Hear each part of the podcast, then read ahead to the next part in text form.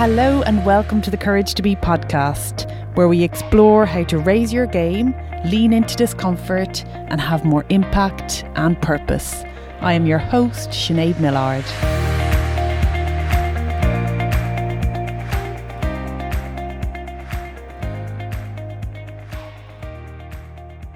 Hello, everyone. Welcome back to this week's episode where I talk to authenticity and how it can hinder our success if we define it too rigidly. I draw on the work of Herminia Ibarra, I will include a link in the show notes, who talks to the authenticity paradox, which basically raises the issue that people can, in fact, be too authentic. So, that is basically sticking to a rigid picture of who it is you are, your identity so much so that it can negatively impact your effectiveness. But then, of course, on the other hand, being too flexible can, in fact, appear almost disingenuous or even fake. So, how do we expand our definition of authenticity and what is the benefit of doing so? So, taking a more expansive look at authenticity, we start to think about our identity in a more playful way, right? So, we consider what is required of us in order to get to the next level. Let's introduce a concrete example here. You are moving into your first leadership position within the organization. To date, you've managed to get results, but through working on your own. Now you need to lead a team. What is required of you in this new role is, of course, different. So there is a degree of introspection here. So asking yourself who it is you want to be as a leader. So, what does that identity look like? But then we take it a step further. And Herminia talks about outside, which is looking outside of yourself and going into this new role and being a little bit playful about what works, what doesn't work. In this case, you're moving into your first leadership role. There's a requirement of you to become more visionary, more strategic, more influential.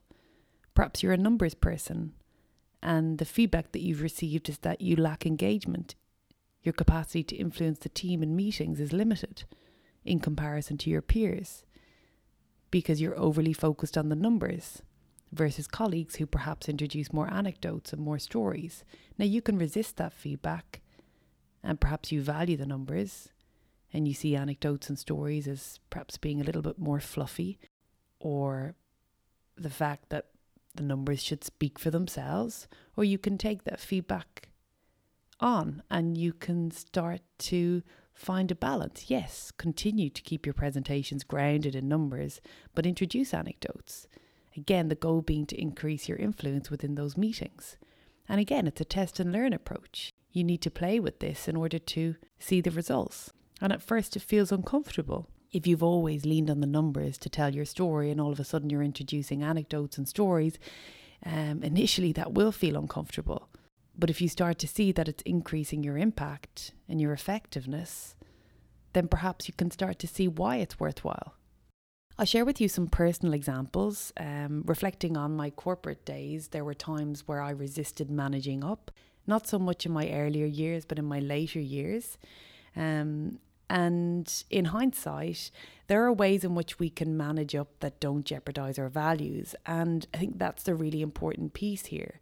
This is not about becoming so playful with your identity that you, in fact, become something that you never ever would aspire to, right? So you have to aspire to this identity. And this identity has to take into consideration your values.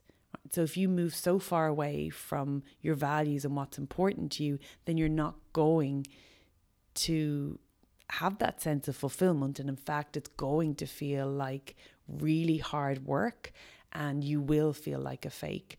But it's important to say that there will be a degree of discomfort. So if I look at moving into coaching, initially I said I don't enjoy networking, right? Now I had to rethink my approach to this because the reality is that networking is is fundamental for many reasons and that's not just business development. I actually get a lot out of new connections. Personally it can be lonely working for yourself and um, having that network is critical to your success and your fulfillment. Um, so was this a kind of evolution for me in terms of how i played with this? Yes. So initially i had to kind of I guess, call my own bluff in terms of not liking networking and how that wasn't serving me in my particular role. And then it's about finding a way to create connections in new spaces spontaneously in a way that kind of sits with me. And and that's been that's been working really well. So as I start to wrap up, I'd like to ask you a question. What has enabled you to get to where you are today? So taking a moment to reflect on that identity and even writing down the characteristics, the traits, the behaviors. And what is required of you in order to get to where you want to go in the future. And you can pick that future time frame. It could be three months, nine months, one year, two years. And for some of us, that might be very obvious. So you could be moving into a new role within the organization. And this is an opportunity to really think about who it is you want to be in that next role, but also bearing in mind that there will be a degree of testing and learning. So this is not just an introspection about who it is you want to be, going out there into that new role and seeing what works and what's effective and what feels good. On the other hand, you're transitioning out of corporate the same exercise applies. Who do you need to be in order to, to succeed within your particular industry? What's required of you in the upcoming months? The harder part, going out there and playing with that, seeing what's working, seeing what's effective, seeing what sits with you, and what's enabling you to get results. Lastly, I think it's important to say that very often when we start to play with our identity or try on new selves, so to speak, there is a sense of aversion which is pretty normal considering that this is our identity, this is who it is we are, very much linked to authenticity and our sense of self. It's not about introducing a new tool. When we play with identity, um, it can sometimes feel very uncomfortable. But when we view this as a test and learn playful approach, that can help with some of that resistance.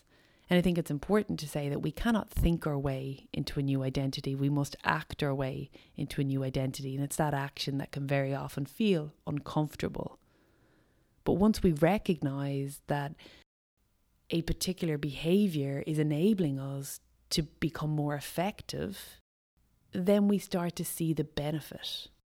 So, as we start to wrap things up, I genuinely think this is a very exciting topic. It very much puts us in the driver's seat and reminds us that we have the capacity to create the identity that will enable us to succeed in a way that is very meaningful to us as individuals. It's about taking a step back, having that moment of introspection um, to understand what it is that's important to us, what has enabled us to get to where we are today, but more importantly, what behaviors, what values, what characteristics, what traits do we need to adopt to get to where it is we want to go in the future. Thank you so much for listening. Um, I do appreciate the many kind of texts, reviews, comments that I get on the Courage to Be podcast. Um, it's really lovely to hear that a particular episode or interview has helped. I could probably do more to get the podcast out there, but it's kind of been working. Um, but yeah, I guess I perhaps need to think about my own identity as it relates to that and become a little bit more audacious.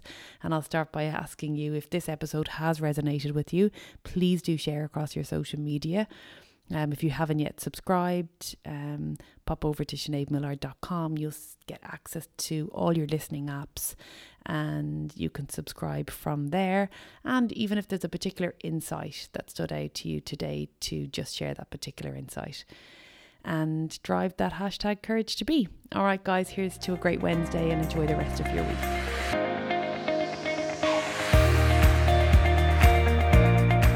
Thank you so much for listening.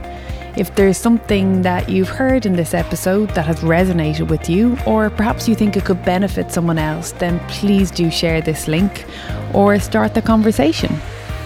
If you haven't done so already, click on the subscribe button in your listening app. And as always, I really value your feedback, so please rate and review this podcast on Apple Podcasts. And for more information, full show notes, links, and resources, you can pop over to my website, sineadmillard.com. See you next time back here on The Courage to Be.